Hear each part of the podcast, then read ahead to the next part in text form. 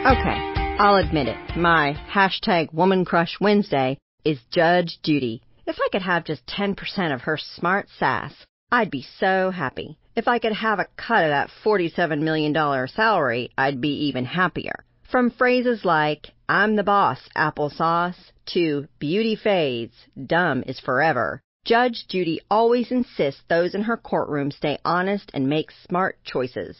While it's simple advice, let's make a note to remember it as we finish out the week. If you know a client is underpaying you, take action. If your online date gives off creep vibes, take action. This is your year, lady. When you're in a tough situation, one way to take action is to, well, take legal action. If you're looking for a lawyer, your search might yield some heavily masculine results, as men still make up the majority of the profession in America. But there's a bright side. According to the U.S. Department of Labor, as of 2016, more than one in three U.S. lawyers was a woman, compared with fewer than one in ten in 1974. And that's progress, beyond a reasonable doubt.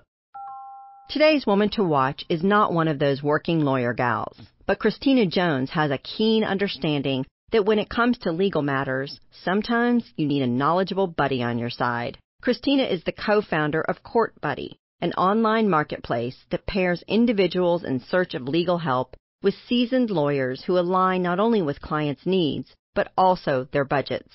Essentially, a top-of-the-line legal matchmaking service. Court Buddy is on a mission to ensure any person or business in need of legal assistance can be easily matched to an appropriate lawyer in their area. Not only that, lawyers and solo practitioners aspiring to grow their legal practice can employ the Court Buddy platform to instantly get clients to generate revenue for their law firms. Lawyers can create a profile in less than 10 minutes, while clients can be matched with a solo practitioner in less than 5 minutes. Pretty ingenious, right? Fixed prices and a la carte services mean clients can get just what they need and know exactly how much their bill will be. Clients can even test an attorney, test drive style, before committing.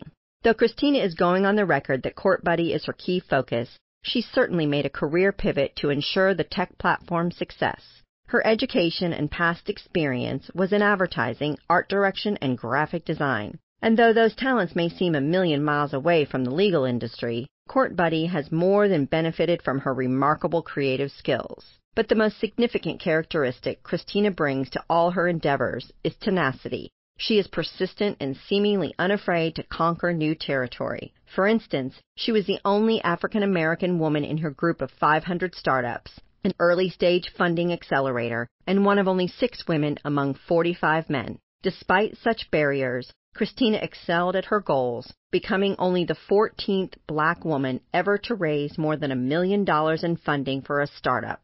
So, what's this successful tech startup founder's advice to other burgeoning female entrepreneurs? Believe in yourself. Don't undersell your power and don't let no stop you from moving forward. As Christina says, the more success stories that minority and female founders have, the more comfortable investors will feel to invest outside of their norm. Today's quote comes from another glass ceiling breaking lady, astronaut Mae Jemison, the first African American woman to travel to space. She said, Never be limited by other people's limited imaginations. This is Melinda Garvey signing off until next time. Remember, ladies, empowered women empower other women. So share on the dot so more women can have a voice. Thanks for getting ready with us.